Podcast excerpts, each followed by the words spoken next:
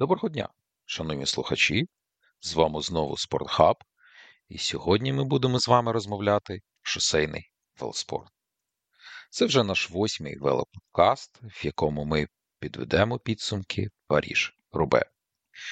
Ми рекламували цю монументальну гонку, зробили величезний прев'ю, і ось цей день настав на наступний день, поки ще живі враження від цієї неділі. Ми обмінюємося думками, статистикою, емоціями, які супроводжували нас.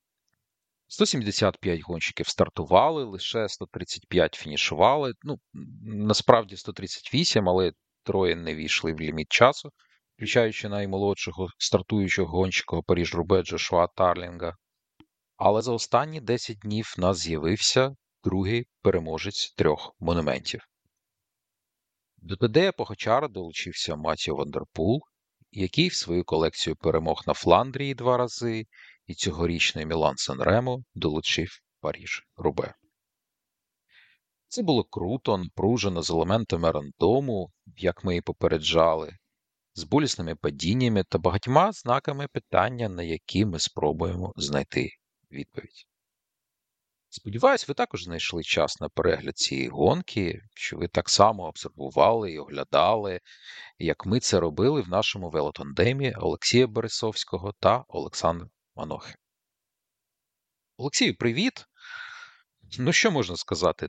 Доля обрала саме цей сценарій гонки в ці вихідні, і ми можемо лише прийняти це. Може, колись в майбутньому, в наступних прев'ю ми будемо згадувати цю Париж-Рубе, але як тобі ця недільна гонка? Бо я пам'ятаю, що не раз ти казав, що велогонки це якесь дзеркало реалій життя, і трохи відійшовши від самої гонки, я ще раз замислився над тим, як скрізь призму Дегенкольба та Вута, Яспера та Матія Вандерпула і тієї тонкої грані, яка сортує переможців переможених. Всім привіт. Ну да, це ж моя улюблена тема. Реальне життя і велоспорт, і порівняння ситуацій. Ну, так воно і буває, розумієш, у житті. Що є Матьо Вандерпул, да, який спочатку закінчив просто і гонку для Паскаля Акермана, що якось не дуже потрапило на тв екран але він так само підрізав, як потім Яспер Філіпсен і Джона Дегенкольба, але він так само підрізав ще е, у пелотоні і Паскаля Акермана, і Акерман е, ну, просто у кювета злетів, хоча йшов е, доволі непогано. Після цього. Вони разом з Яспером Філіпсоном, по суті, закінчили всі шанси на перемогу для Джона Дегенкольба. І при цьому, при всьому, Матьо е, цю гонку виграв із-за е, із-за проблем з проколом е, у Вута Ванарта. Тобто він ніяк не був покараний. Так що тут знову ж. Така тема, що справедливості в житті нема, вона так само і до велоспорта має якесь своє відношення. Насправді мені гонка сподобалася. В цілому вона пройшла доволі непогано. Я не можу сказати, що це була е, найкраща Париж робе в історії яка мені найбільше сподобалася. Але вона була ну, якби дійсно гарна, і ота теза, що Париж Робе ніколи не може розчарувати, ніколи не буває і поганою, вона ну. Це залишилося правдою, скажімо так. Тому я би поставив е, цій гонці десь типа 7 з 10, тому що було тут майже все була і, і своєрідна драма, була і боротьба, були атаки також красиві. Як на мене, то ця гонка була прям е, і дуже сильною в тактичному плані. Тобто тут не було такого, що хтось переміг із-за того, що хтось там затупив сильно. Е, Наприклад, навпаки, якби ну, оці всі мови вони сталися із-за того, що команди дуже класно спрацювали тактично. І, Але мені трошки не вистачило ось е, вже боротьби в самому кінці. От якби все ж таки Вут Ван Арт і Вандерпул вони поїхали би разом е, на велодром, і вже на велодромі в Рубе би вони між собою спринтували за перемогу, то я думаю, що оцю вже Париж Рубе можна було б оцінити інакше, оцінити її вже трохи вище, і вона була б е, одна з найкращих в історії. Е, але цього не сталося. Нам настільки аж не пощастило, але все ж таки. Е, але все ж таки Робе в мене знову ж таки викликало багато інтересу, і я дивився, ну, ось останні там вже майже 200 кілометрів, я ну, особливо там нікуди і не відволікався, скажімо так. І я взагалі бачив по нашому чату, що і багато хто також якби доєднався до трансляції, багато хто дивився, і всім сподобалося. І це, мабуть, найголовніше. Як в тебе, Саш? З емоціями від гонки. Слухай, ну мені дуже сподобалось. Так, е, для мене такий найбільш, мабуть, що е, цікавий епізод з цілої гонки це було як е, Яспер Філіпсен святкує, коли йому ще одне коло залишилося по велодрому. Це я як розповідав про фото Мапеї, коли вони втрьох фінішували mm. на велодромі. І так само, коли вже Маті Вандерпул виграв гонку, коли він вже святкує, і за ним цей бідний Вут Ван Арт разом з Філіпсеном. І Філіпсен святкує, він не не дивиться на Вандерпула і потім забирає в нього друге місце. Ну, це дуже-дуже дуже таке. Мабуть, що те, що ми будемо згадувати трохи пізніше, це Паріж Рубе. Сподобалося. Сподобалося, може, не було такої різноманітності з е, перебігу подій, як це було в 2021 року, але я вважаю, що це запам'ятається і запам'ятається знаком плюс. І саме тому я розпочав з цього, що дуже тонка грань між перемож... переможцями та переможними.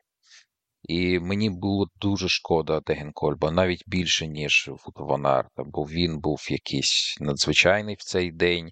І, звичайно, звичайно, я потім дивився інтерв'ю з ним, і він казав: ну, це велоспорт, таке буває, і ніяких претензій в мене немає. Але, але, але все ж таки в мене є претензії до того, що доля саме так вирішила на цьому Паріж Робе. Ну, розпочнемо, мабуть, що спочатку, бо в нас були події до е, головних атак е, лідерів і майбутніх е, переможців Паріж Рубе, і я почав дивитися за 235 кілометрів до фінішу. І перше, що мене здивувало, це те, як полотон не хотів відпускати відрив. Тобто завжди якось чисельні спроби вони скінчаються відривом, який може проїхати до головних подій. Тут чисельні спроби одразу закривали майже миттєво, і це разом з погодою і наступними діями лідерів спричинило те, що гонка стала найшвидшою в історії Паріж-Рубе. Тобто вони вони зняли ще один кілометр, ще на кілометр а, швидше в годину вони були, ніж попередній рік. 46,8 км на годину. А, Взагалі, якось, як тільки вони приїхали на Брухівку, це був а, якийсь велком від Паріж Рубе. Це виглядало як перший раунд в боксі, коли обидва боксери намагаються. Хоч трохи захопити якусь психологічну ініціативу, і тут ініціативу взяла сама гонка, бо е, кількість е, диких падінь, якихось дуже жорстких завалів. Першим, е, хто був в цій ситуації, виявився Каспір Асгерін. Він взяв на себе роль Філіпо Гани минулого року, і перший серед топових гонщиків отримав прокол, і потім наздоганяв полотон, е, якось тримався одинакем. На 151 кілометр до фінішу дуже неприємний завал потрапив Саган. Е, це був останній старт, е, остання спроба Словака себе на Паріж Рубе.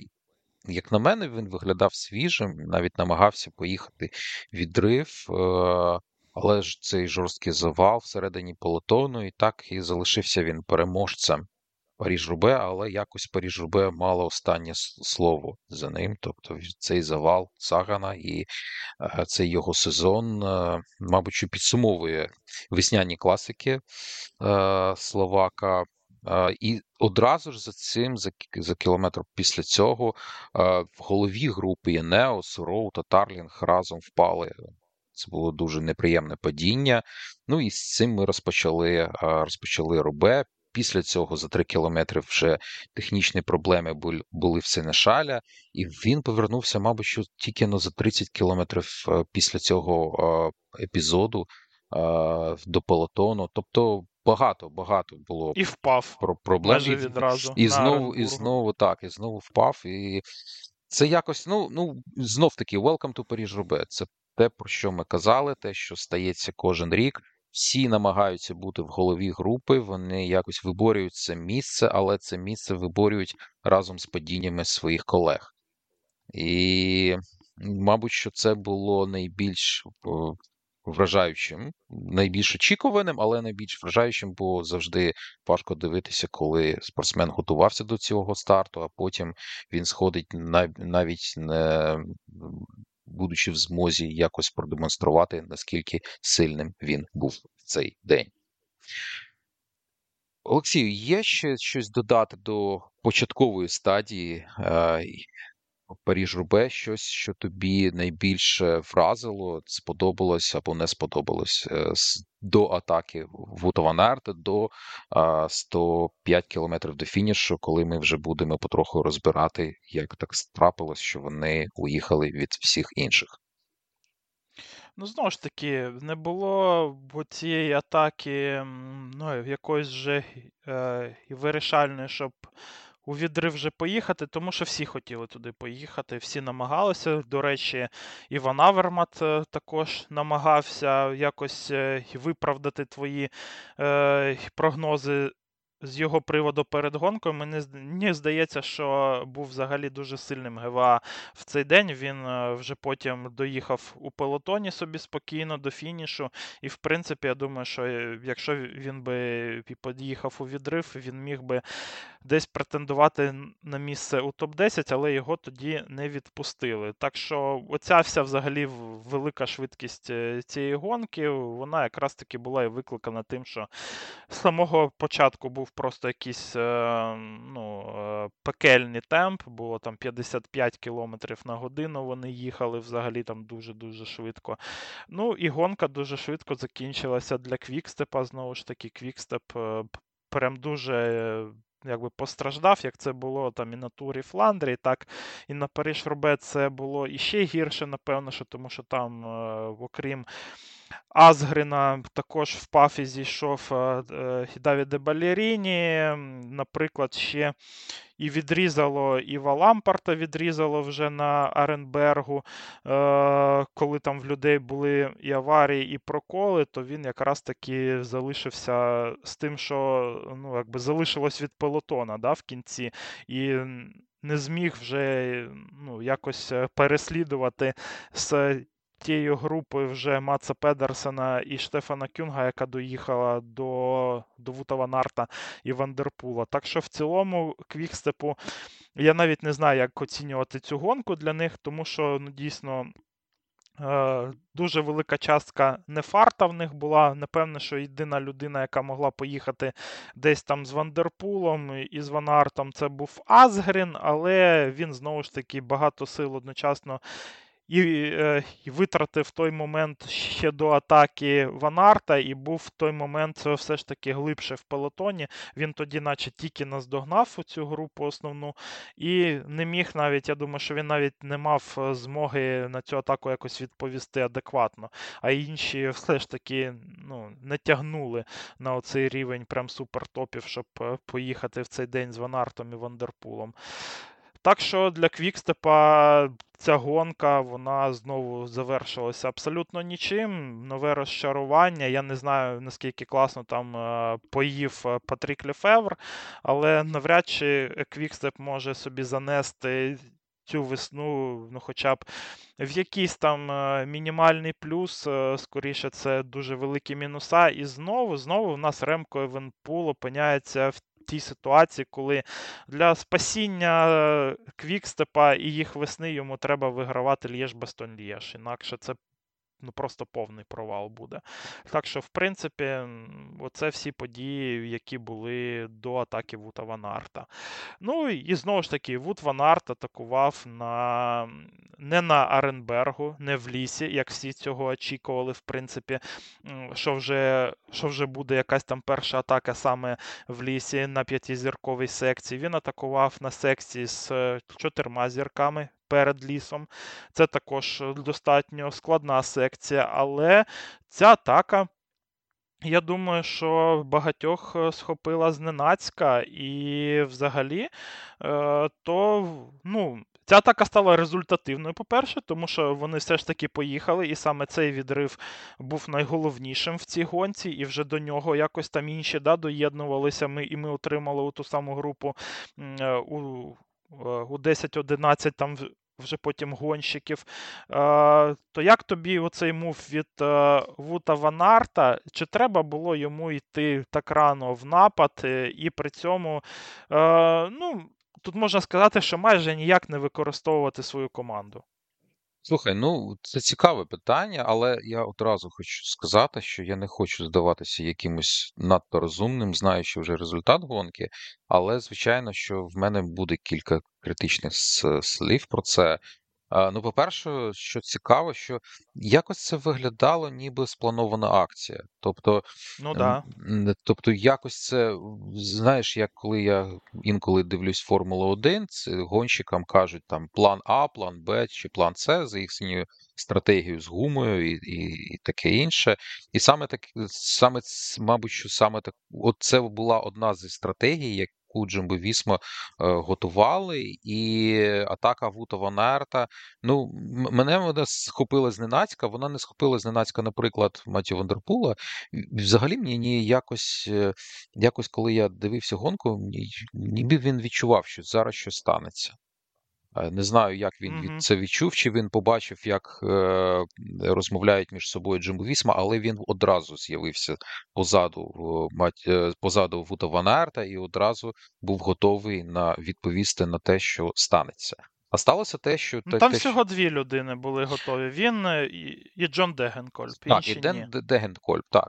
І що цікаво, що, що чого мені це не сподобалося. Бо, ну, по-перше, це логічно виглядало, бо до Аренбергу було скільки там 7 кілометрів, одна з найтяжчих секцій Брухівки на Паріж робе. Зрозуміло, що хочеться бути в голові, щоб е, невілювати всі проблеми, які можуть статися з тобою, або з іншою командою, коли падіння якогось іншого гонщика, менш досвідченого, чи менш е, сфокусованого, чи просто рандомно, рандомного падіння, і твоя гонка буде завершена. Тобто, це зрозуміло, але вони мали перевагу на той момент. Джамбо Вісма має найкращий колектив на класиках е, цьогоріч, так точно. І мені сподобалося більше, якщо б вони відпустили когось. Наприклад, відпустили того ж Ван Барлі, який атакував так само, як Вут Ван Арт.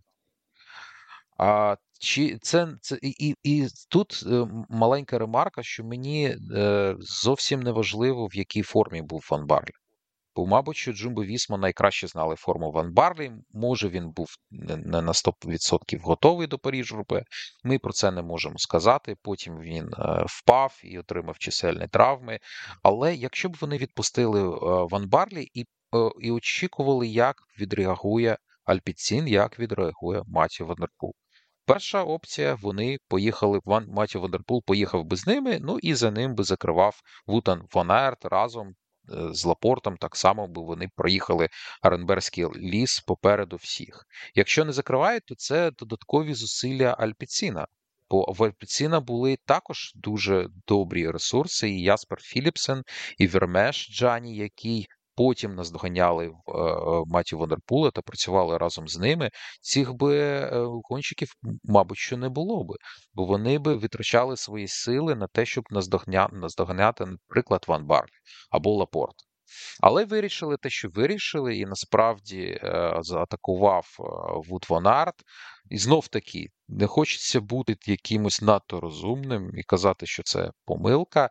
А насправді, якщо б не було того проколу, то мабуть, що в Вута Ванарта були навіть більші шанси в спринті проти Матті Вандерпула, але сталося так сталося. Мені цього не вистачало. Мені не вистачало додаткової єдиної атаки Джумбо Вісма, яка б якось все це перевело на якийсь новий рівень, на математичний новий порядок. Так, тобто тоді всі інше мусили відповідати, і цього мені не вистачило. Як ти вважаєш, е, чи було це доцільне і така атака Вута Ванарта, чи не краще було б якось по-іншому е, витрачати ресурси? Бо він зовсім не скористався цим, цими ресурсами Джамбовісму. Ну, це звичайно було завдяки е, тому, про що ми будемо казати і про кол Лапорта трошечки пізніше, але по факту він був на самоті.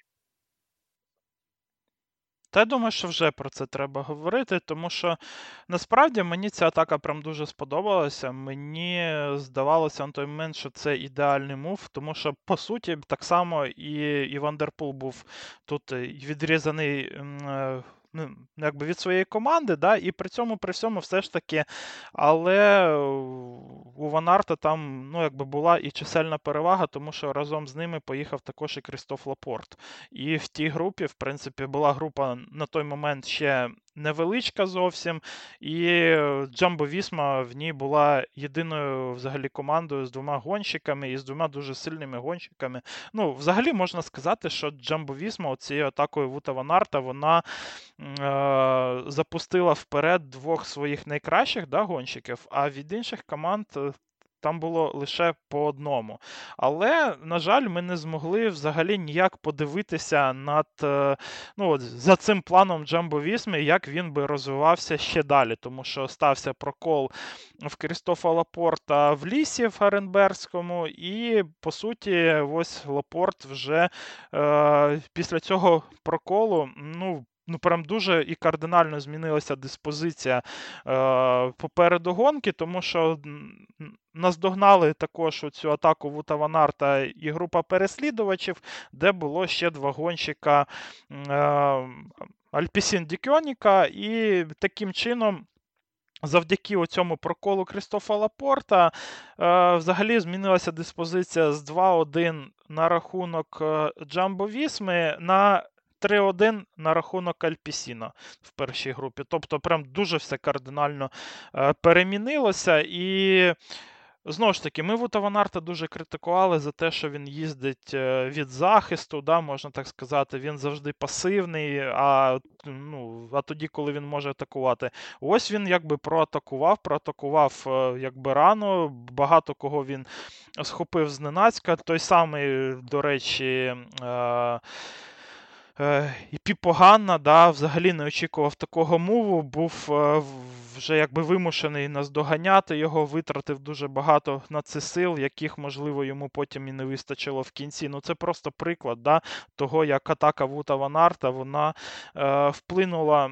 На перебіг цієї гонки, і наскільки бага... і наскільки взагалі велику перевагу він собі створив. Можливо, він її не створив е, у боротьбі саме з Вандерполом, але з іншими, в принципі, претендентами ця перевага в нього. Ну, якби була із-за цього мова. Ну і плюс, як ти правильно сказав, що він себе, по суті, зняв з, з себе небезпеку падінь у лісі, що доволі таки, на мій погляд, е, і багато ну, якби коштує, тому що в лісі завжди якийсь треш, і там можна бути відрізаним. З ним вже таке було. З ним вже було таке, що його відрізало в лісі. Він потім витрачав дуже багато сил, щоб наздогнати після нього. Тому, як на мене, то цей мув був знову ж таки дуже правильним, але знову ж таки не пощастило дуже Джамбо вісьмі з проколом. Тому що, на мій погляд, ось. Моя думка в той момент, е, коли я побачив, що у Крістофа Лапорта був прокол, в мене відразу в голові виникла думка, що це буде найбільш важливою взагалі подією в цій гонці, тому що прям все дуже тактично змінилося.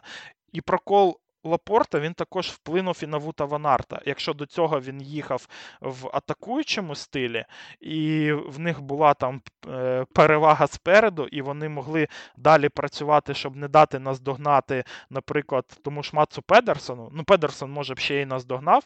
А ось та група вже з Кюнгом, з Філіпсоном. Е, і Вірмєршем, вони, можливо, або не наздогнали, або би витратили в два рази більше сил, наприклад, да, на те, щоб їх наздогнати.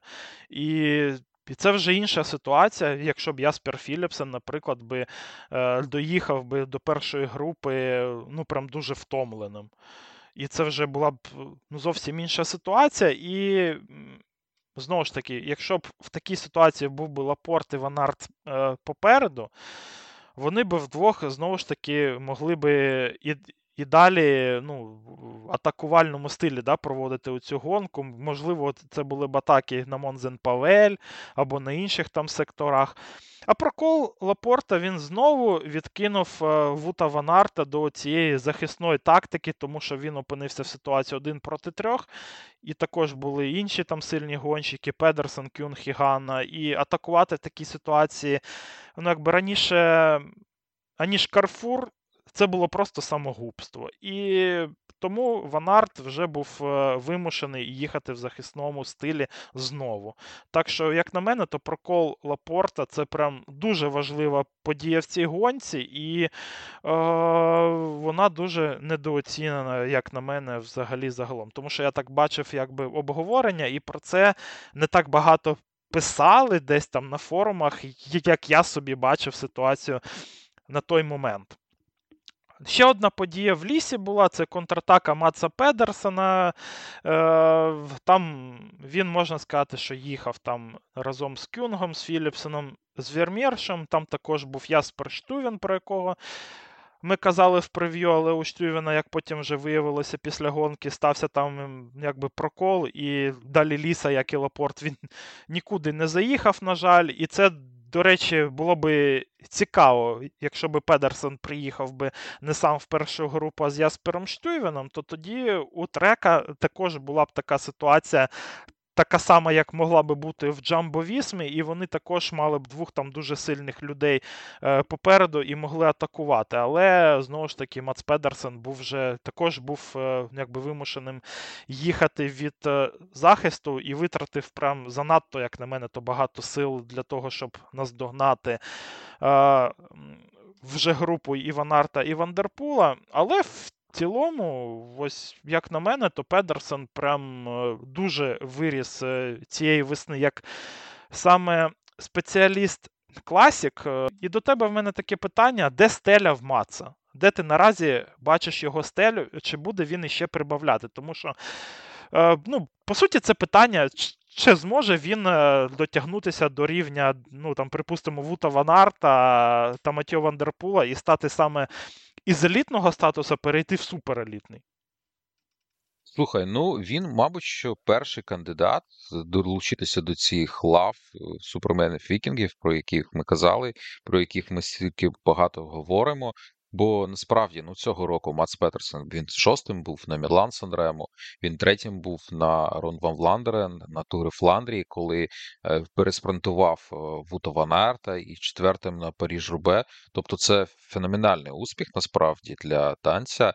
Але що мені подобається, що він якось так поступово розкривається. Тобто, ну він став переможцем чемпіонату світу. Скільки 5 років тому, коли йому було скільки 23 роки, 24 роки, мабуть, що так. І дуже раптово, причому так став. Ніхто і не дуже очікував. раптово, і але але при всьому цьому він якось не продовжував.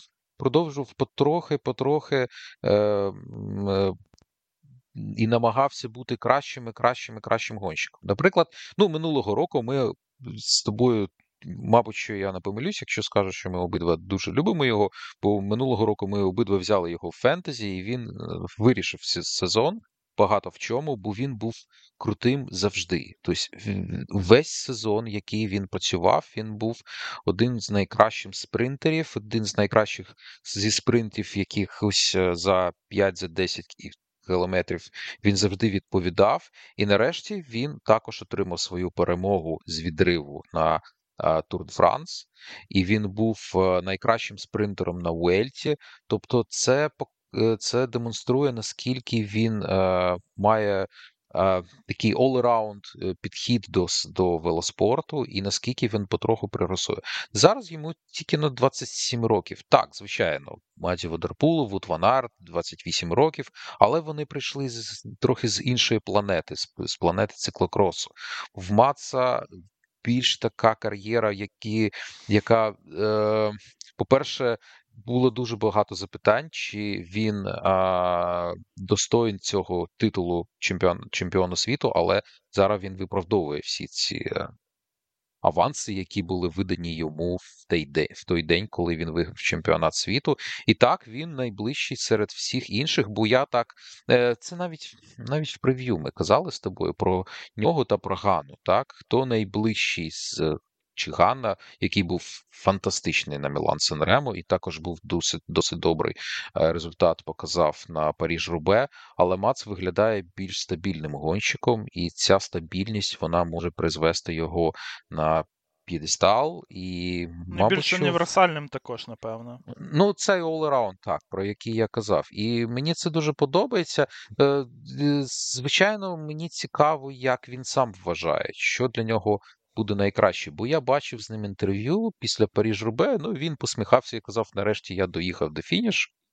А, ну, він декілька років не, міг фінішувати на Паріж Рубе. До цього його виступи були поза зоною е, 50-х місць. Нарешті він фінішував четвертим. Ну, не був він най... був найкращий результат в кар'єрі. Ось так. Тобто в нього в нього є багато і, і мені цікаво, що він сам думає. Тобто для нього це головний старт сезону, чи головний старт, наприклад, Тур де Франс, на якому він е, наряду з е, е, Вутом Ван Артом зможе якось намагатися отримати свою зелену майку найкращого спринтера. Тобто, що Ну, він е, от, вважає? До речі, забавно, але того року, як на мене, то, то саме Тур де Франс, не дивлячись на перемогу на етапі, то була його найгірша гонка взагалі в сезоні. Тому що ця перемога була все ж таки з відриву, а іншу гонку він провів ну, сам увесь інший Тур де Франс, так ніби це була підготовка до Вуельти саме, де він був набагато краще. І що ще цікаво, що він був топ-5 чи топ-10, може помилюсь, топ-5, але в топ-10 е, гонщиків, які найбільше кілометрів провели минулого сезону. 82 дня е, він е, це, це гоночних днів минулого сезону. Це дуже багато. Мгм. Загалом, якось average нормальний для професіонала це 60, ну 70. Він проїхав Тур де Франс, він проїхав Vuelto Іспанію, це вже два гран-тури. Плюс дуже-дуже багато працював в, в, в весенніх класиках та дуже маленьких гонках, на які також ставили його трек. І це цікаво. Тобто, якщо вам не дуже подобаються якісь домінатори, і ви якось хочете вболівати за якогось тіньового претендента, то Мац я вважаю, що один з найкращих виборів, і може ви якось придивитесь до нього, бо він того вартий, і він такий, як Са. Ну я не хочу його порівнювати з Саганом, бо це одразу накладує дуже великий е, тиск на Матса. Але щось таке є. Якщо ви вболівали колись за Сагана, то Мац Петерсон щось подібне може, може для вас стане. Ну, Петерсон для мене це щось типу посереднє між е, Олександром Крістофом і Петером Саганом. Ну ось, ну Крістоф так. Крістоф також. В найкращі роки, мабуть, що ти правий, так. Мабуть, що Крістоф також. Ну, тобто в нього дуже цікаво. І якось він завжди молодий, але він виправдовує. Ця молодь, їх багато, вони не завжди виправдовують наші надії, а Мац дуже-дуже так поступово е, підходить до цього Олімпу. І чого не вистачає? Ну, звичайно, не вистачає якого, якогось монументу, але така в нас ера, що виграють все одні ті, ті ж самі за монументи. Подивимось, може, десь він щось собі знайде. Бо після 30 ми казали, що найкращий час, щоб виграти е, Паріж Рубе. Ну, може, десь до цього моменту він дійде і е, також стане переможцем цієї гонки. Подивимось. Е, Багато чого ти казав про Лапорта, я з тобою згоден, е, але так сталося, що ця група, в якої в якої вже Лапорта не було, значить, спочатку він програвав 30 секунд, потім хвилину, потім е, долучився до полотону, і Джумбо Вісма якось намагалась зробити камбек, щоб допомогти Вуто Ван Арту, нічого з цього не вийшло. Взагалі, ця група, скільки там було? 13 гонщиків, включаючи, наприклад, Макса Валшейда чи Юрія Хофмана, який потім дуже швидко дистанціонувався від цієї групи. І взагалі, ось все, що ми розповідаємо за 100 кілометрів до фінішу про Аренберг і наступні події, якось до наступні 50 кілометрів були досить спокійні. Так, були атаки Маті Вандерпула, так Дегенкольба на 12-му секторі Бруківки. Був е, за 45 кілометрів е, знову атака Маті Вандерпула, на яку відповів Вут Ван Аерт, і Маті Вандерпул кинув. І за 33 кілометри до фінішу в нас залишилось тільки 7 гонщиків. В головній групі це Вут Ван Арт, Кюнг, Вандерпул, Філіпсен, Філіппо Гана, Петерсен і Дегенколь. Ще хочу, хотів би зауважити, що ця атака за 45 кілометрів до фінішу Маті Вандерпула, вона а, відокремила е, Джані Вермеша, і для мене це було досить дивно. Тобто е, він а, заатакував, але найбільше хто постраждав від цього, це його партнер по команді е, який також був був присутній, і мене це.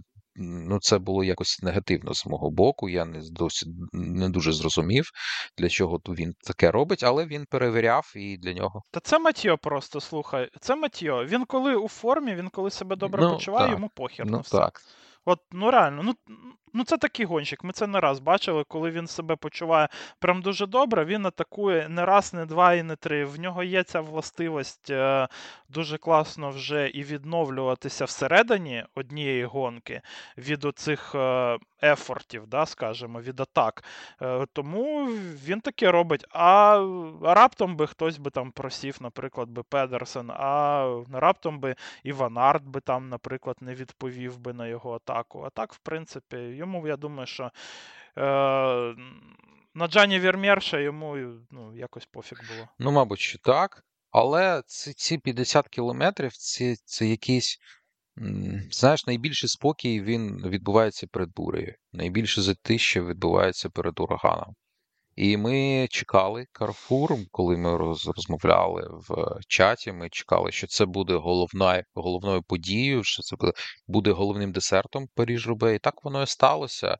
А сперш за все поговоримо, мабуть, що про е, Джона Дегінкольба, чи по- поговоримо все ж таки про Вута Ван Арта.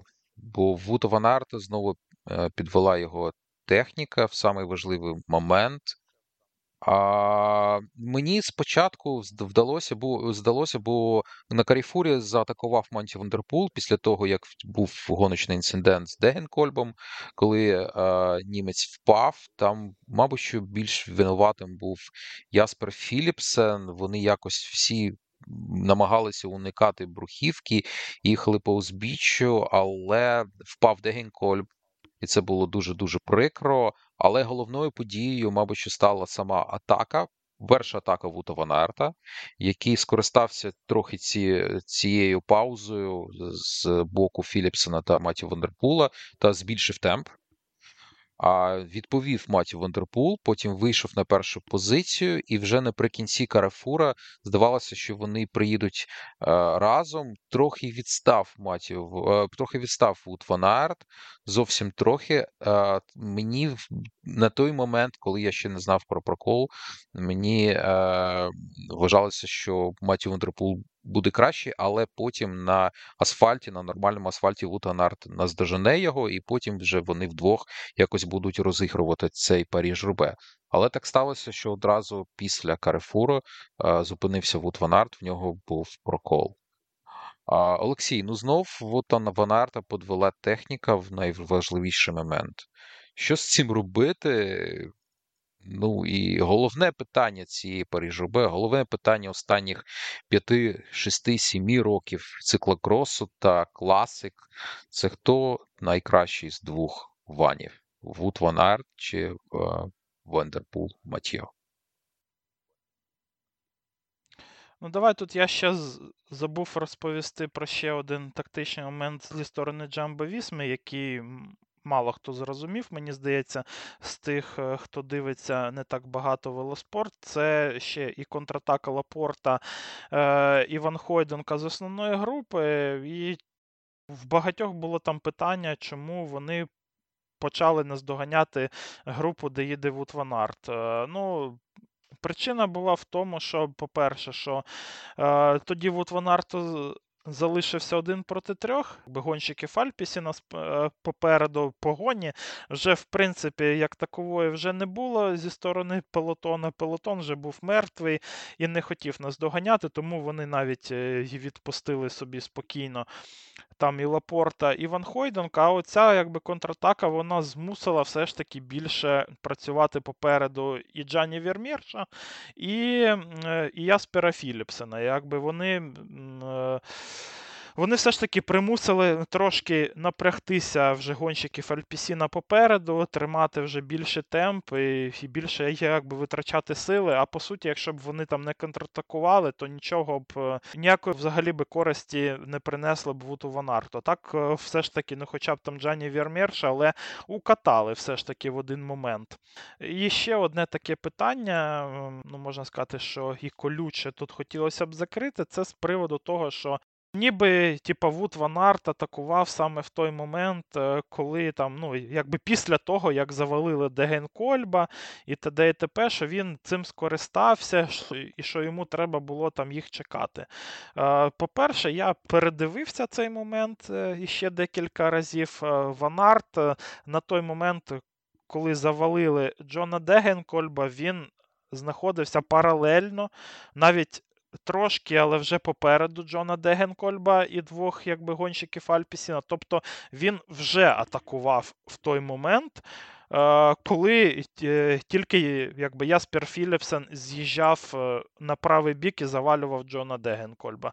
Тобто ця атака Вута Ванарта вона не була ось якби ну, ну, взагалі проти е, канонів у велоспорті, що ти, типа, користуєшся тим, що твій суперник там завалився, скажімо так. Це була ну, якби просто атака. Я думаю, що він якось.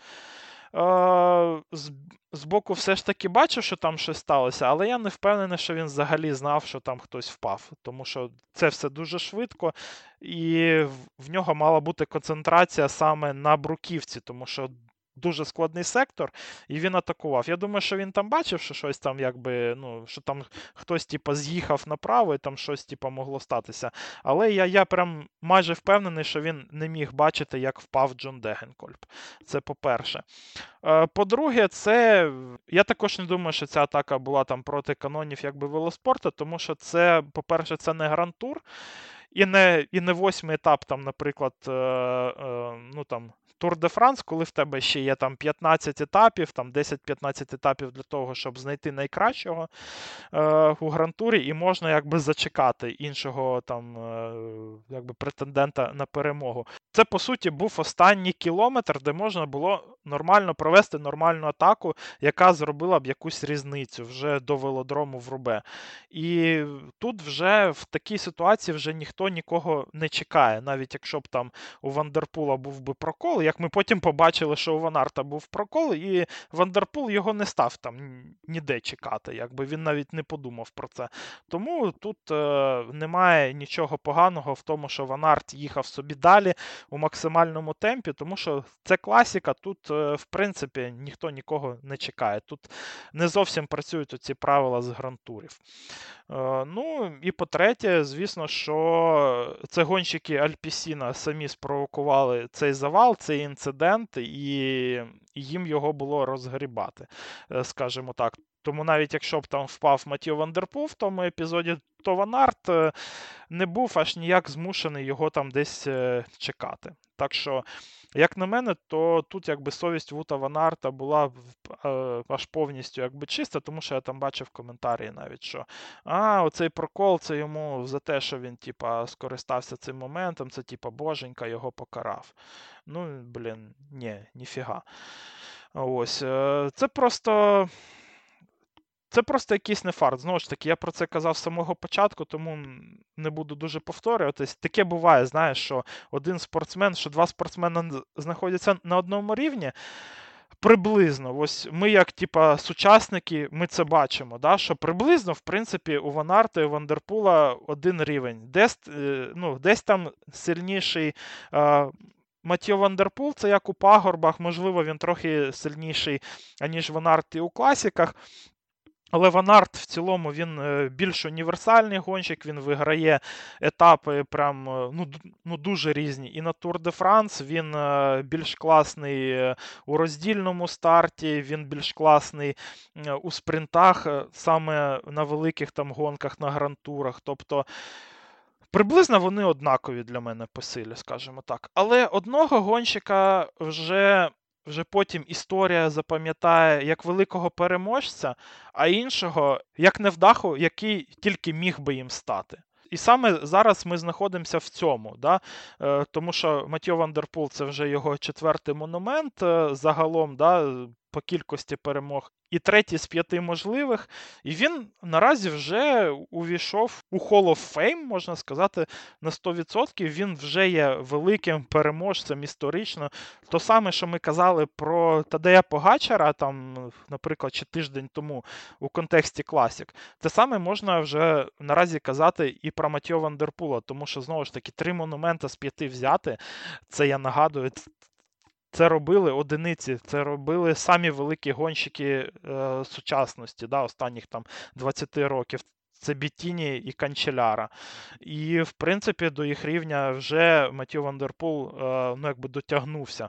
Так що він вже є великим чемпіоном. А Вут Ван Арт із-за оцих постійних якихось проблем. Знову ж таки, я не можу сказати, що він був е, слабше за Матьо Вандерпула вчора. Як я не можу сказати на 100%, що він був і сильнішим за нього. Але вони вдвох мали приїжджати на велодром в Рубе і вже там. У спринті е, ну, якби змагатися за перемогу. І це було б е, ну, якось по-чесному з точки зору, взагалі, як розвивалася ця гонка. Ну, але справедливості нема в житті, і Ванарт наразі знаходиться в категорії, ну, я не можу сказати, що баста, але в категорії невдахи.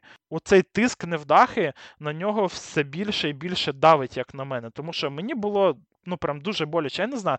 Ось у мене. Я був е, після цієї роби я був якось більше навіть розстроєним, аніж мені сподобалася ця гонка. Я був дуже розстроєний за Дегенкольба, я був дуже розстроєний за Вута Ванарта. І е, після того, як я дивився ще церемонію там нагородження, як я дивився на обличчя Вута Ванарта, що він, блін, ну він стоїть, він розуміє, що він був нічим не гірше, аніж Матьо Вандерпул в той день. І вся різниця між ними.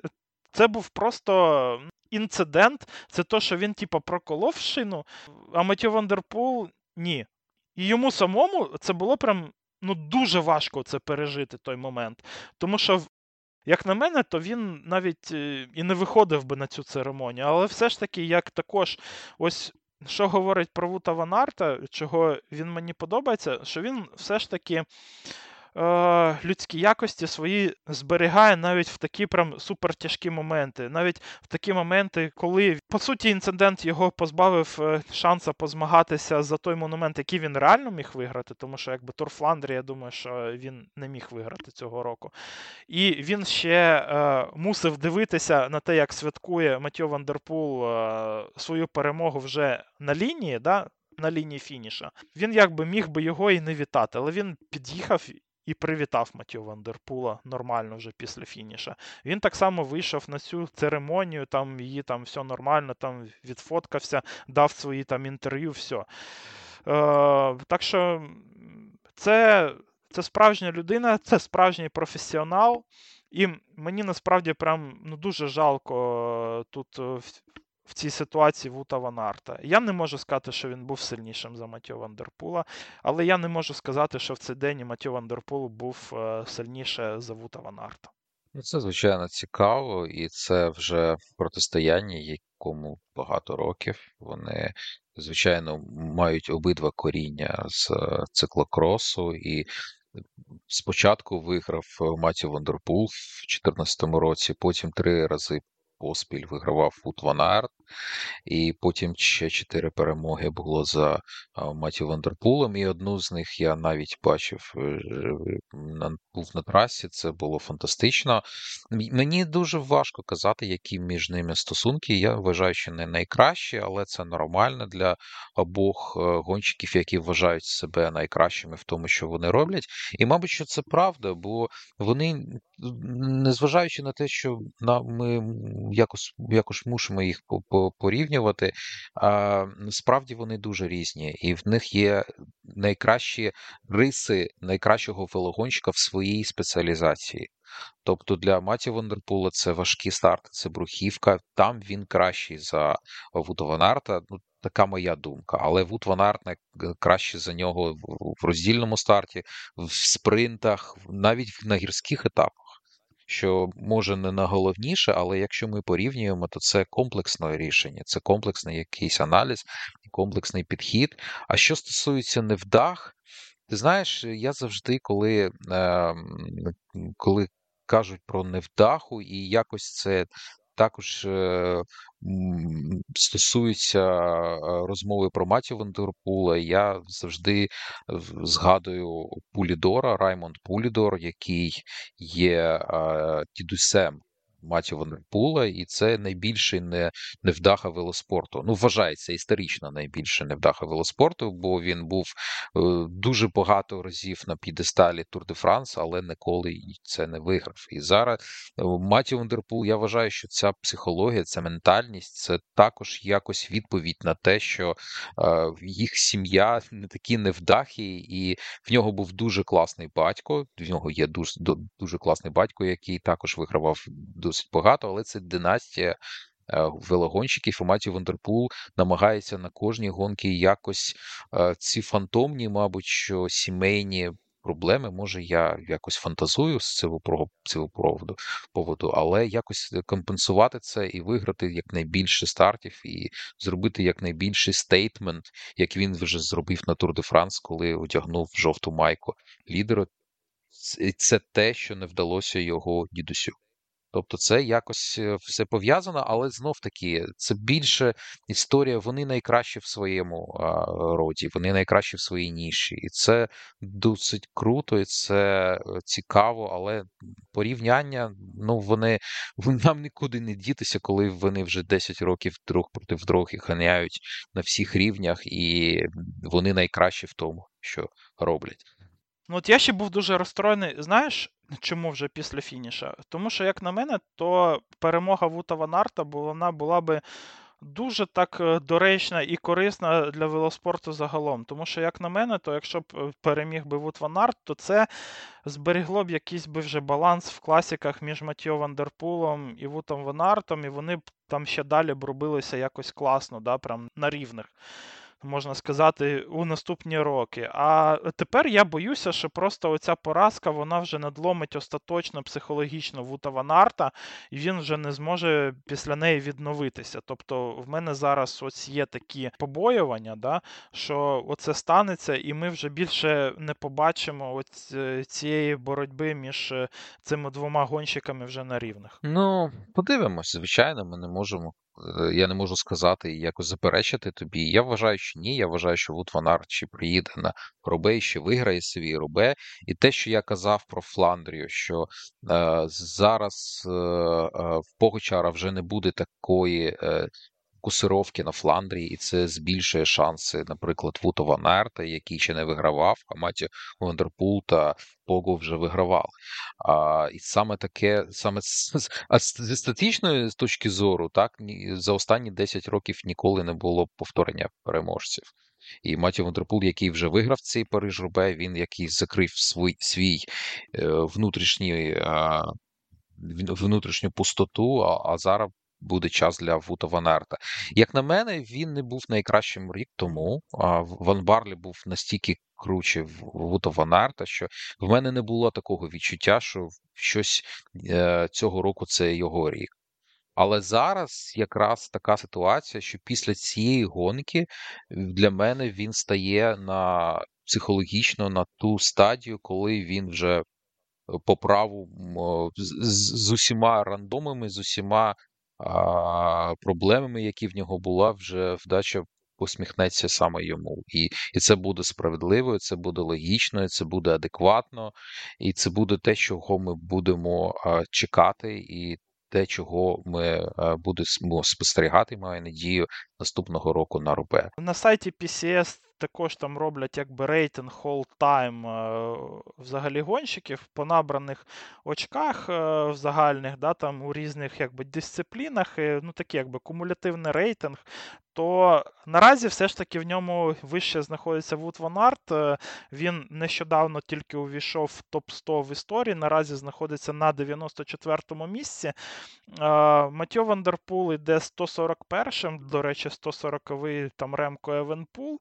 Е, так що загалом, якби по. ну, Це знову ж таки, це не ідеальна методика, там багато є і сміттєвих очок, можна сказати, що, що можна набирати, але все ж таки по цьому рейтингу, то десь на на 50 позицій попереду Воут ван Арт із-за своєї універсальності. Так, просто для барометра. Наразі найкращий з активних е, згонщиків на 16-му тут місці є Петер Саган, 24-й це Кавендіш, 35-й Примош Рогліч і Тадей Погачар на 49-й позиції, але прям він ну, дуже стрімко він також йде наверх. Із тих, хто недавно ганявся, на шостому місці Алехандро Вальверде, звісно ж.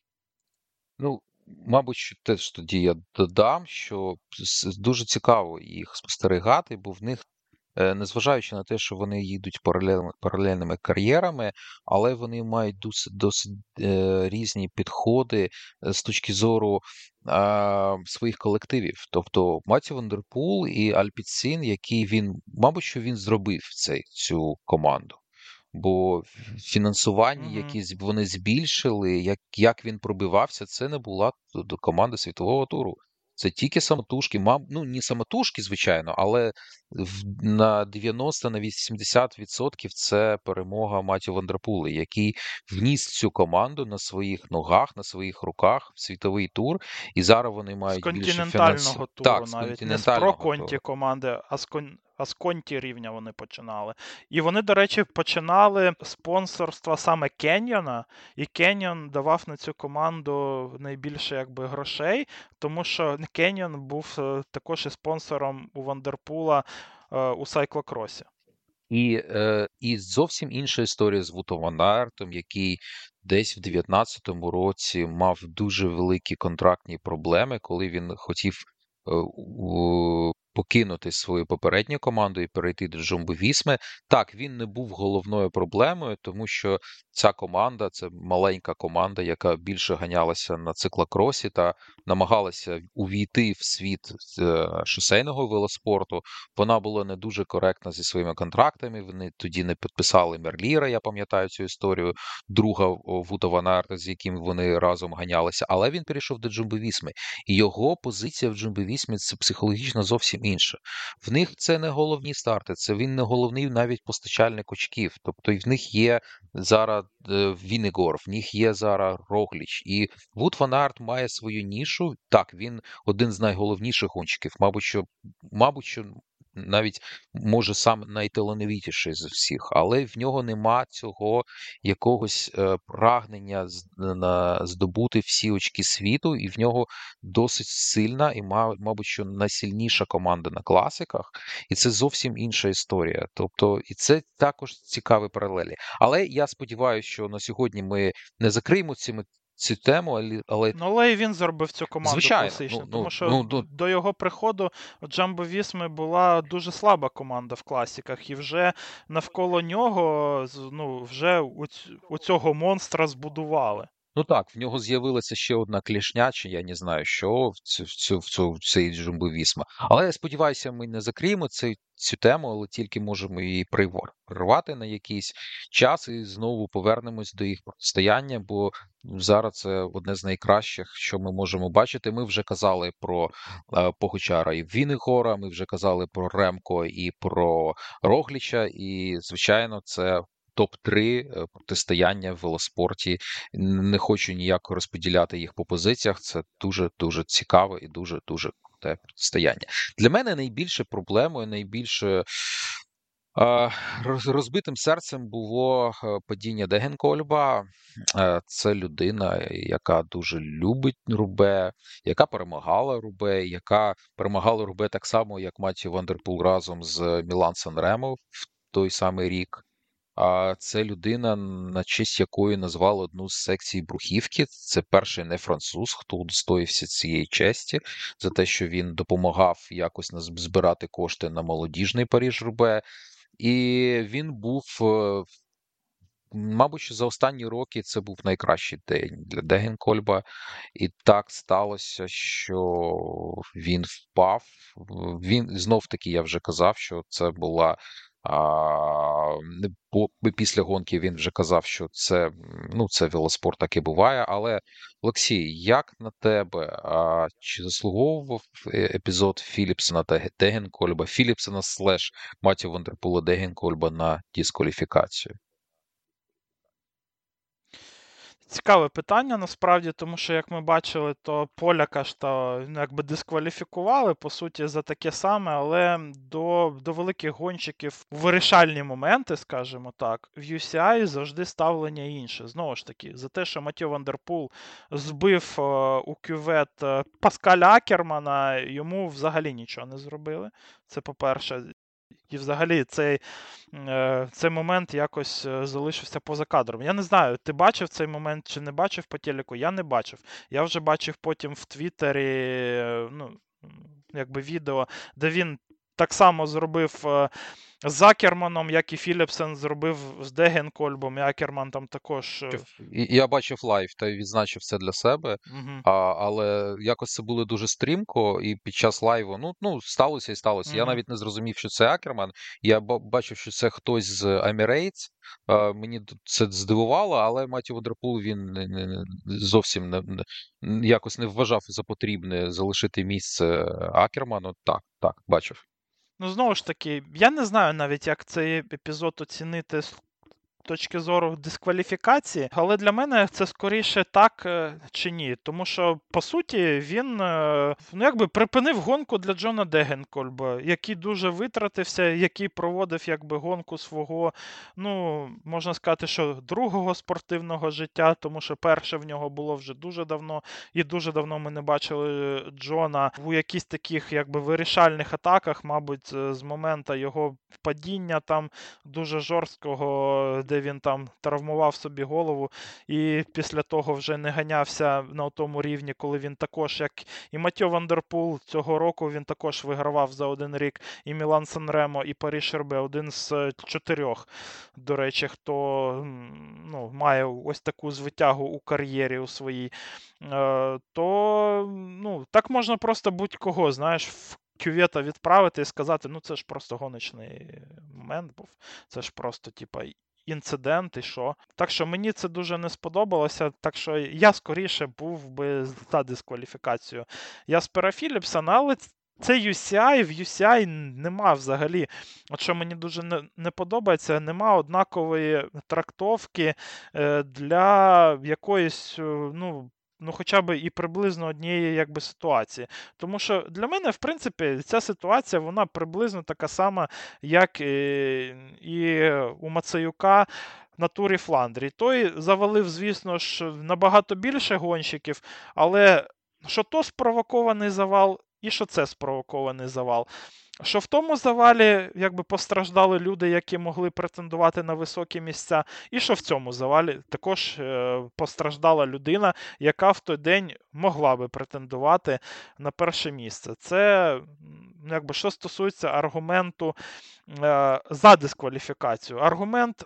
Якби проти дискваліфікації тут може бути той, що так можна будь-який завал трактувати таким чином, і вже якось, знаєш, і прописувати дискваліфікації за кожний завал, це також неправильно. І все ж таки для мене ситуація з Яспером Філіпсоном, вона не на 100% заслуговує на дискваліфікацію, на відміну від поляка, тому що якби поляк взагалі дуже порушив там правила UCI, тому що він по узбіччю поїхав і створив вже небезпечну ну, якби ситуацію і завал вже із-за цього. А все ж таки Єспер Філіпсен їхав по дорозі, е, по Бруківці і тільки якби з'їжджав, не подивившись. Тобто він все ж таки не настільки сильно порушив там якісь там правила, але все ж таки він якби. Е- Закенселив шанси Джона Дегенкольба тут на перемогу. Так що, ну, таке, в мене нема однозначної відповіді, але знову ж таки, скоріше да, чим ні. Ну і знов таки, я піднімаю це питання вже не в перший раз. Ну добре, ви не можете е, зробити якісь е, бар'єри на 256 кілометрів. Це зрозуміло, це логічно, це нормально. Але Карефур, ну чи не можна зробити так, щоб узбіччя було якось закрите, як це на Ренберському лісі, наприклад? Ну це скільки? Два, два кілометри, ну три кілометри. Три кілометри. Ну, закрийте це. Тобто я вважаю, що вони роблять це свідомо. Тобто вони свідомо дають гонщикам шанс поїхати на узбіччя, і це набагато більше е, збільшує ризики того, що так, такі речі трапляються. Я не кажу, що це виправдовує Яспера Філіпсена чи загалом ситуацію. Знов таки, моє серце разом з Деген Кольбом в цьому випадку. Я дуже дуже співчуваю йому.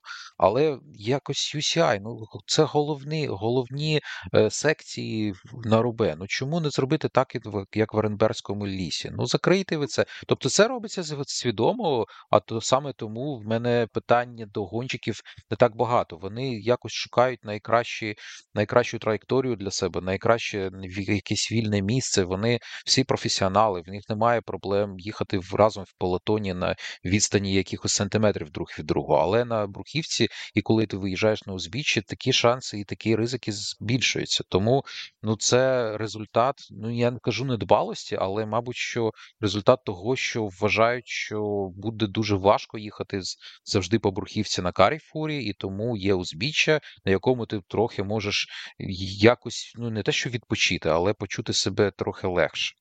То інакше я не розумію, чому це це трапляється. Тут ще є такий такий момент, що знову ж таки організатор Париж Робе це компанія АСО. АСО має прям.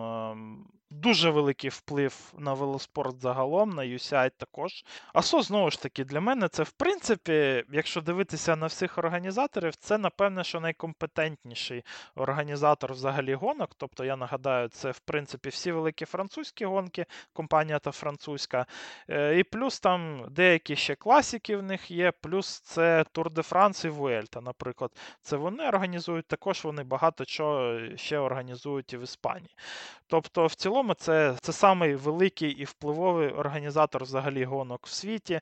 І тому для них там в деяких моментах для них є свої правила. Ну, може, це економія, знову ж таки, але ту саму там там щось натягнути, не обов'язково там ставити бар'єр. да? Вони ж в Оренбурзькому лісі також не всюди там стоять всюди, ці, так. ці бар'єри, можна там щось uh натягнути. uh Да? Там, ну, як це в лісі, і туди вже не поїдуть. Е, це, по-перше, що це може бути вплив АСО, що UCI їх не дуже якби за такі моменти якось і карає, тому що в АСО просто прям, ну ну, дуже великий вплив взагалі на велоспорт. А друге, це все ж таки UCI. UCI це одна з найнекомпетентніших взагалі федерацій спорту, як на мене, в світі. В них просто факап на факапі в абсолютно всьому. І тому оця просто некомпетентність е, це скоріше нормально, чим ні для них.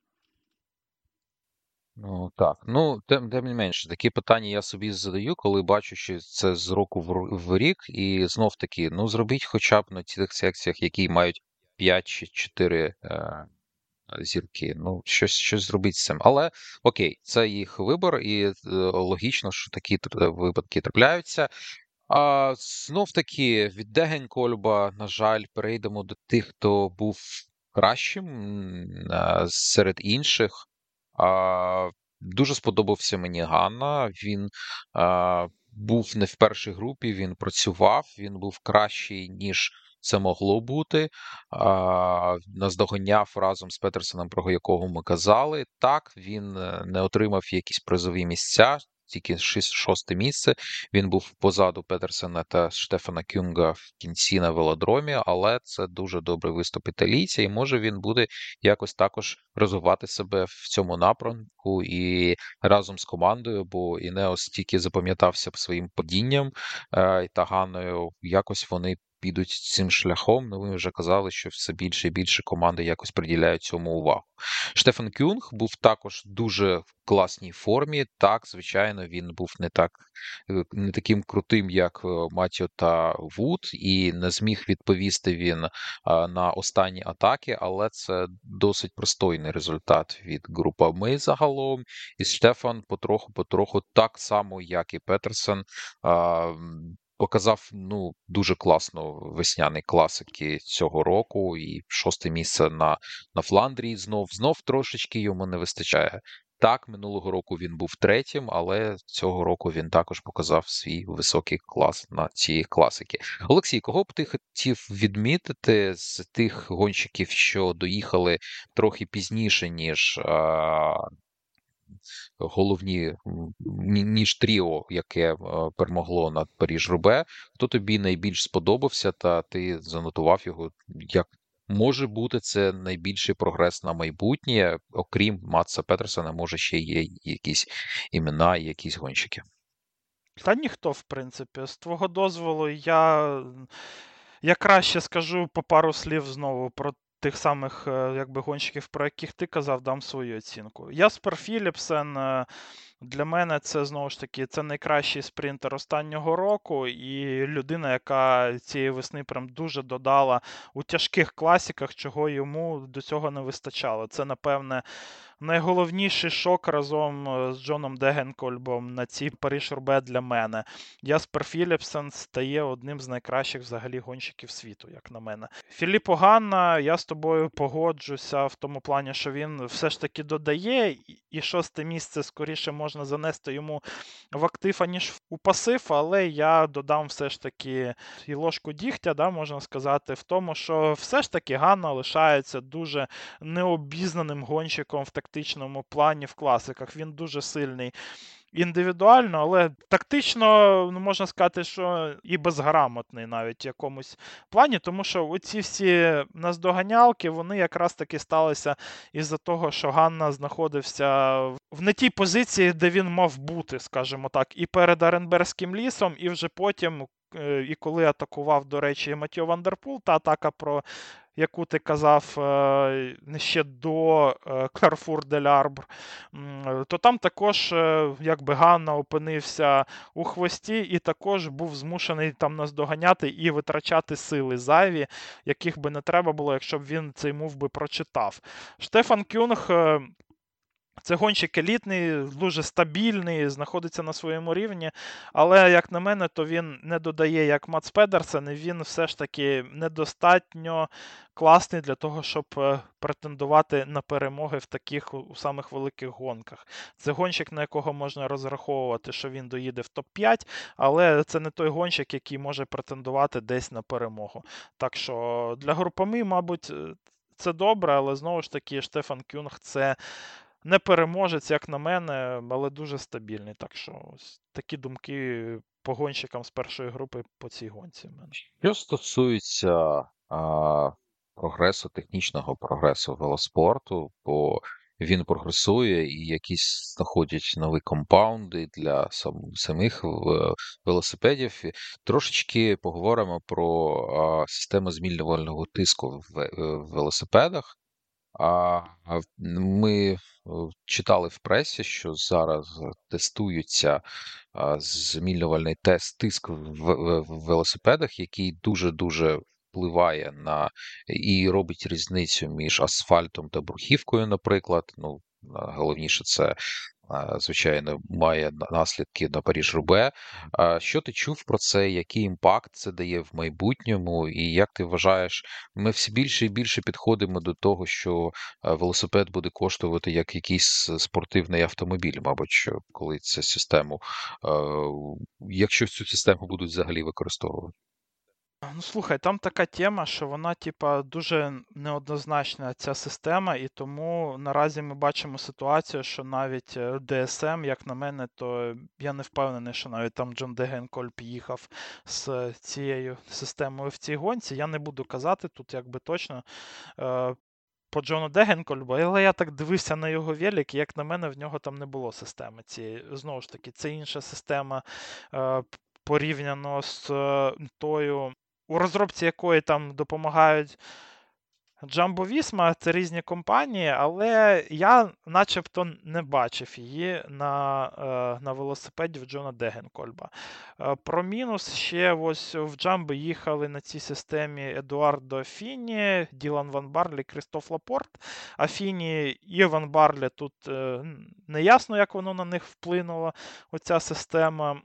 Для Крістофа Лапорта вона, як на мене, то вплинула негативно, тому що дуже довго йому міняли там колесо колесо після проколу, і він там десь з хвилину, напевне, втратив ось е, вже на цій зміні зміні колеса. І, до речі, дуже круто поміняли взагалі-то колесо Вутовонарту. Вутовонарту за 25 секунд поміняли колесо після Карфура. Це прям як у Формулі 1, знаєш. Е, тому що е, стандартно це 35-40 секунд стандартно. Е, так що, в цілому, я думаю, що це поки що така сира технологія. З плюсів, знову ж таки, що там можна змінювати тиск е, у у шинах. Це там, е, як ну, як заявляє виробник, то ти можеш зекономити там, типа 40 Вт. До 40 Вт зекономити на на бруківці. Це дуже багато. Це на вторі, знову ж таки, якщо дивитися на маркетинг да, цієї системи, то це прям, ну, типа, геймченджер. І, можливо, Джон Дегенкольб завдяки цьому там і втримався. Тому що, в принципі, в DSM, окрім Джона Дегенкольба, нема гонщиків нормального рівня, на яких можна було б взагалі цю систему нормально перевірити, да, наскільки вони там зможуть завдяки ній, там, наприклад, втриматися з найкращими гонщиками світу. Так що, можливо, воно і працює. Але там там знову ж таки там мінуса ще такі, що, по-перше, ця система для того, щоб е, працювати, вона 20 Вт бере в гонщика. Тобто 20 Вт е, то гонщик використовує на те, щоб ця система працювала. По-друге, для того, щоб е, надути колесо з двох там, з двох атмосфер до 5,7, там здається, щось таке, то то треба 5 кілометрів. Тобто вона не моментально накачує колесо треба достатньо великий проміжок часу для того, щоб воно як накачалося, так само потім і здулося. А на Паріж Рубе все ж таки, ну от між е, цими секторами там ну, дуже невеличка пауза, да?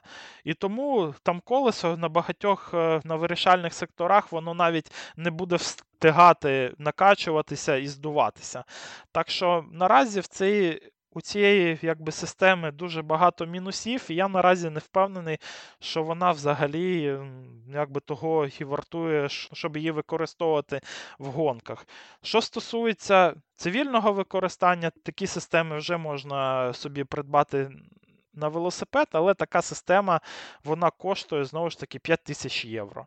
Це аж ніфіга не мало. Як на мене, то наразі це цікава технологія, яка потребує ще подальшого розвинення, ще подальшого також і тренування персоналу стосовно заміни там е, і коліс, і системи, і т.д. і т.п.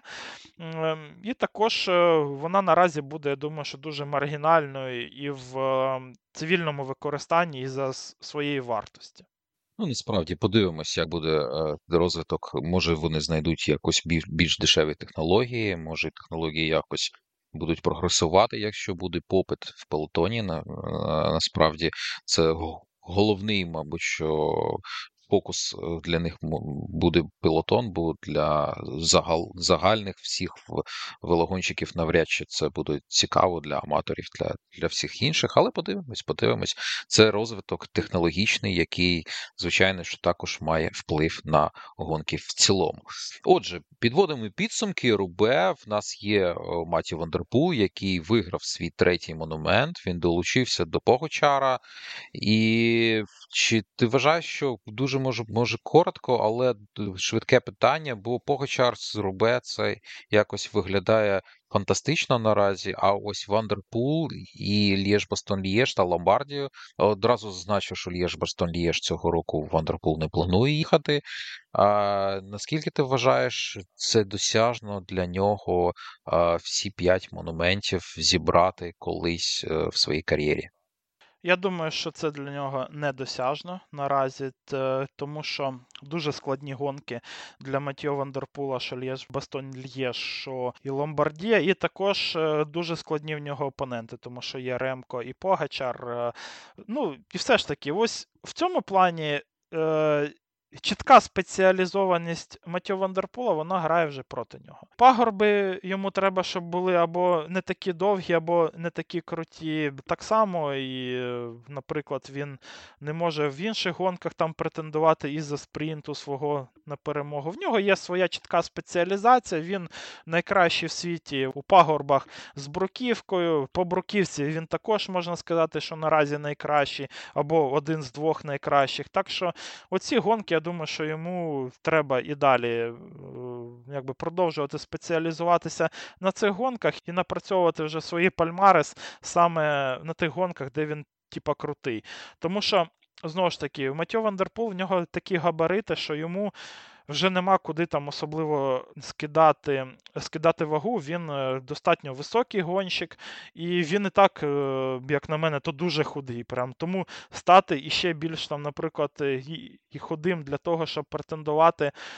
На Л'єш Бастон Л'єш на перемогу там, то я думаю, що це не дуже важливо, і там набагато більше є вже чистих і клаймберів, і панчерів, які саме на таких на більш е, довгих, да, наприклад, там вже пагорбах спеціалізуються, з якими йому просто нереально. Ну, А Ломбардія це взагалі така гонка, де там е, ну, це не під Матьє Вандерпула. Тому я думаю, що він таки зупиниться на трьох монументах. А ось у Погачара, як на мене, то набагато більше шансів на те, щоб виграти всі п'ять монументів у кар'єрі. Ну, І Воут ван знову ж таки, за свого університету універсалізму. Мені колись здавалося, що саме він.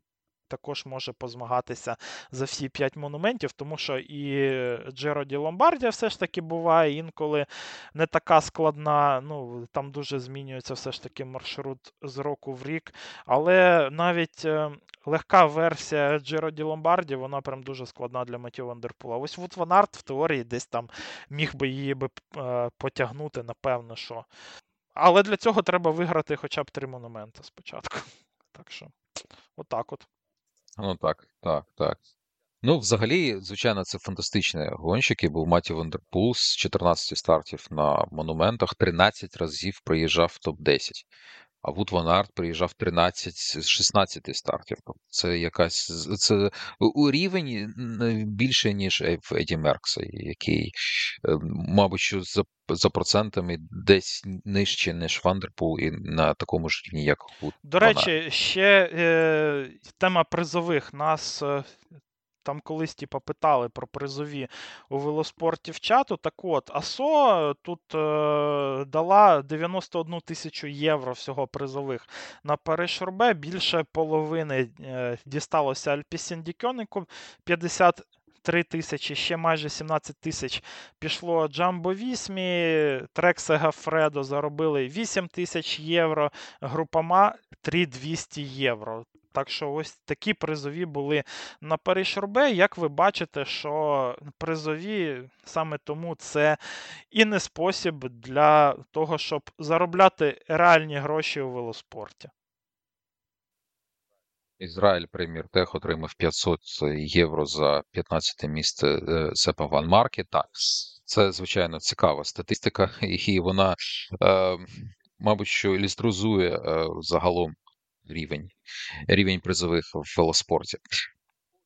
Отже, ще ми мали е, е, тижневу гонку на турах басків. Дуже коротко про це поговоримо, бо це була домінація Вінігора, і ця домінація, незважаючи на те, що Ланда програв всього одну хвилину, йому Йонас виглядав дуже круто і. А, Олексій, ну це підготовка Йонаса, це відповідь якось по Хочару на його е, перемоги, які він отримав трохи раніше. Це найкраще, що зараз він міг продемонструвати. Його готовність до Тур де Франса буде дуже-дуже сильною. А як тобі сподобалось е, тур Басків? Наприклад, для мене найголовніше, найприємніше це третє місце Йона Ізагіра, якого я дуже люблю і поважаю, з яким якось спілкувався один раз в житті, і він мені дуже сподобався як, е, як людина. А що для тебе тур Басків, е, і наскільки ти вважаєш, що Йонас буде в такій ж самій формі на Тур де Франс? Ну, слухай, Турбасків для мене був е, ну, таким невеличким розчаруванням, тому що була гонка насправді не така цікава із-за маршрута, як це було в минулі роки. Знову ж таки, Турбасків із року в рік це одна з найкращих е, гонок взагалі у календарі світового туру. Цього року я не можу цього сказати про цю гонку, але Йонас Вінжегор знову ж таки виграв 3 з 6 етапів. Було прям е, суцільне домінування. Знову Джамбо Вісма виграла третю тижневу е, тижневу гонку світового.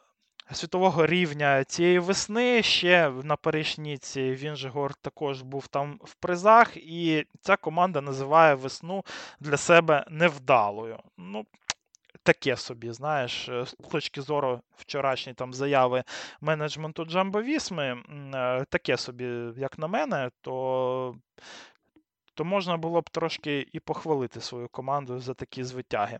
Що стосується самого Йонаса Вінжегора, то він тут бив е, на етапі на шостому етапі е, до Ібару бив там всі рекорди, їздив гору, там розрахували, що в один момент е, з атакою з вирішальною, то в нього були показники, це була гора Ізуа, то показники були в 7,5 Вт на кіло. Це просто якісь е, захмарні показники, знову ж таки, які говорять дуже добре стосовно його перспектив е, на схватку вже із Погачером на Тур де Франс, тому що Йонас Вінжегор, можливо, він такий недооціненний чувак. да?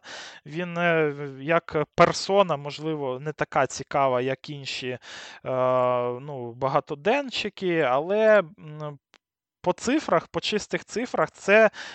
Можливо, це найталановітіший взагалі клаймбер е, у сучасному велоспорті. Багато, знову ж таки, уваги приковано до Погачара, але 7,5 Вт на кіло це абсолютний рекорд. Це навіть круче, ніж е, взбирання е, Альберто Контадора на Вірб'є в 2009 році. Подивимося, але якщо в Йонаса Вінжгора буде на Тур де Франс така е, така форма, яка в нього була на турі Басків, то це прям ну, дуже така серйозна заявочка на перемогу, як на мене, то Турбасків це перш за все мій висновок по Турбасків, що він же гор це та людина, яка дійсно може, ось навіть з таким погачером, якого ми бачили цією весною, ну якби він може з ним змагатися. І от е, те, що ми бачили на Париж-Ніці, можливо, то був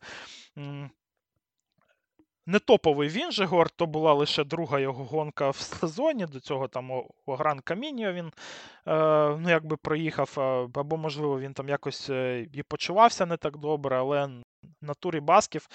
Е, взагалі, весь маршрут гонки був так е, був так розроблений, щоб секунди розділяли взагалі гонщиків на фініші.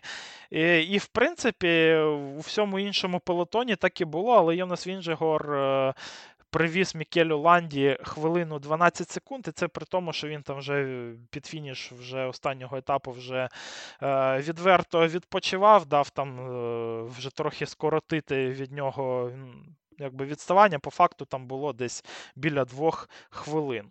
Іони Загіри, ну це його е, це його підйоми, це його домашні дороги, це та гонка, для якої Іони Загіри якраз таки найкраще і підходить. Він також в класній формі був.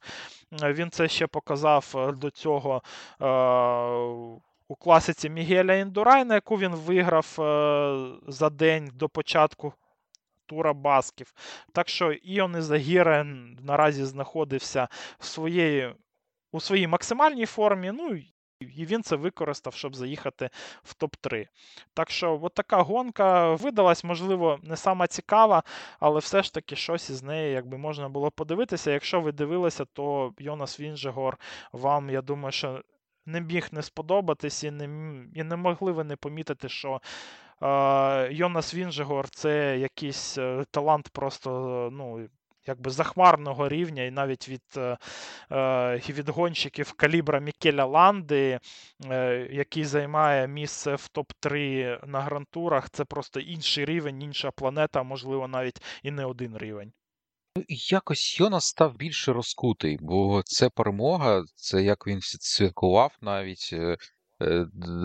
Ще не фінішувавши, якось більше він став Е, більш людяним став. Якось це він працював на камеру. Не знаю, чи це йому порадила його жінка, це чи команда, чи він так себе почував. Але якось він більше е, був е, приємний, ніж завжди, коли в нього кам'яне лице, і він тільки фінішує, і на цьому все скінчилось до наступного дня. А, Цікаво, цікаво подивитися. Ну і останнє питання, яке ми задали собі, це що дивитися наступного тижня. Бо це Паріж Б це круто, це класно. Басків теж е, дуже круто, але є наступні наступні гонки, наступні е, цікаві мірового туру, світового туру. І, звичайно, я дуже люблю Джиро де Січілія, наприклад. Кожного року я дивлюсь, якісь молоді таланти з Італії. А, Не радий тому дивитися, але сам подивлюся, якщо, звичайно, е, телевізійники Італії дозволять мені це зробити. Олексій, що чекати? Бо Ардени нас чекають. Це одна з найулюбленіших моїх е, частин велосезону минулих років. Зараз з Алехандро Вальверде флеш Валоні буде не таке яскраве, але може, може це буде дуже яскравим стартом. Що б ти порадив подивитися на наступних тижнях? На цьому тижні достатньо багато ще класік Франції, але знову ж таки, ті дві гонки, які я раджу, прям дуже раджу подивитися. Це, по-перше, 12 квітня. Це Ляфлеш Брабансон або Брабанце Піжель, як її там називають е, в різних частинах Бельгії. Це така дуже цікава класика, де одночасно є і пагорби як в Арденах вже, але вони також із бурківкою. Тобто це така ідеальна гонка е, перехідна між е, класиками по бурківці і Арденами. І вона також туди заманює дуже якби, класних і гонщиків, і спеціалістів однієї якби, спеціалізації, да, і іншої. Так що 12 квітня Ля Флеш Брабансон це прям е, якби must Там завжди дуже цікаво буває. І 16 квітня Amstel Gold Race, е, знову ж таки, це класика, яку, можливо, не дуже гайпують, але це та класика світового туру, яка, по-перше, що вона і розпочинає Ардени. А по-друге, це класика, яка така більш універсальна для більших універсалів. І там завжди дуже класна боротьба і до самого фінішу. І, до речі, Матьо Вандерпул, як на мене, свою саме і гучну частину кар'єри розпочав саме на цій гонці, тому що е, ота його перемога на Амстелі в мене до сих пір прям якось вона. Дуже залишилася в пам'яті. Це дуже рідкісний момент. З моєю з пам'яттю таке трапляється, що я прям пам'ятаю дуже добре якусь там перемогу. І ось е, коли Матьо Вандерпул там просто на повному газі відіграв там за 20 кілометрів, там щось було півтори хвилини. Чи щось таке, і після цього ще і спринтерський фініш ще і і вирізав. Це було прям дуже круто. Ну і насправді Амстел це гонка, знову ж таки, яка е, прям і кожного року вона щось, е, якийсь там дуже цікавий, якби розвиток подій і фінал. Е, це була і перемога, знову ж таки, і Матьо Вандерпулов у 19-му році, в 20-му цієї гонки не було, тоді був ковід. В 21-му році це е, перемога Вута Ванарта, там, де вони просто приїхали е, і міліметр в міліметр з із Томасом Підкоком, і там, до речі, до сих пір не ясно, хто переміг, але віддали там перемогу Вутова Марту. Ну і тогорічня перемога також Міхала Квятковські. Вона була прям дуже яскрава, дуже багато атак було. Так що Amstel Gold Race е, у неділю це гонка, яку я думаю, що прям ну дуже варто дивитися, не дивлячись на те, у нас е, це буде свято. Це буде Пасха, але подивитися, як мінімум, останні там десь 50-60 кілометрів. Я думаю, що що воно вас е, і не розчарує. Так, все так. Це дуже дуже дуже цікаво. Подивимось, е, будемо слідкувати, будемо обговорювати. Ну, на сьогодні, мабуть, що вже все. Бо чим швидше їде пелотон, тим довше ми розповідаємо про це, мабуть, що є якась, якась якісь паралелі е, в цьому є. А ну, перш за все, дякуємо вам величезно за те, що ви нас слухали. Ми зробили декілька подкастів прев'ю по ітогам всіх е, монументів. І я сподіваюся, що разом з вами, шановні слухачі, ми подолали цей черговий монумент. Велоспорт, мабуть, що ніколи не зупиняється, тільки трохи засинає взимку, коли циклокрос забирає основну увагу. Але ми дякуємо вам за ваш час, за вашу увагу, за ваш інтерес. Підписуйтесь, підписуйтесь на наш Patreon, будемо раді бачити вас в наших рядах, бо в нас було обговорення Паріж Рубе, потроху розкачуємось, як то кажуть. Дуже дякуємо вам за вашу увагу. І наш велотандем Олексій Бересовський, Олександр Моноха. Я маю надію, що буде слідкувати і далі розповідати про шосейний велоспорт та події, які відбуваються. Олексій, дуже дякую тобі за сьогоднішній наш подкаст. І е, подив... побачимось, подивимось, коли ми наступного разу вийдемо в ефір. Всім дякую за увагу. І тобі, Саш, дякую. Всіх люблю, як завжди, що ви нас слухаєте. Підписуйтесь на нас всюди, допомагайте нам на Патреоні. Також е, пам'ятайте, що наш проєкт він е, є лише е, завдяки вашій допомозі нам на Патреоні. Так що за це дуже дякую, хто вже підписаний. Хто ще не підписаний, то обов'язково до нас там доєднуйтесь, там багато різних плюшок є. Зустрінемося. Через тиждень вже там підведемо і підсумки Амстелу, і вже поговоримо, дамо якесь там вже прев'ю е- для Лєж Бастонь Лєж. І також нагадаю, що тут вже залишилося менше місяця і до Giro деталі, так що, по суті, в нас навіть і пауз е, як таких великих не буде у найближчому майбутньому. Так що всім дякую за увагу і скоро почуємося. Пока.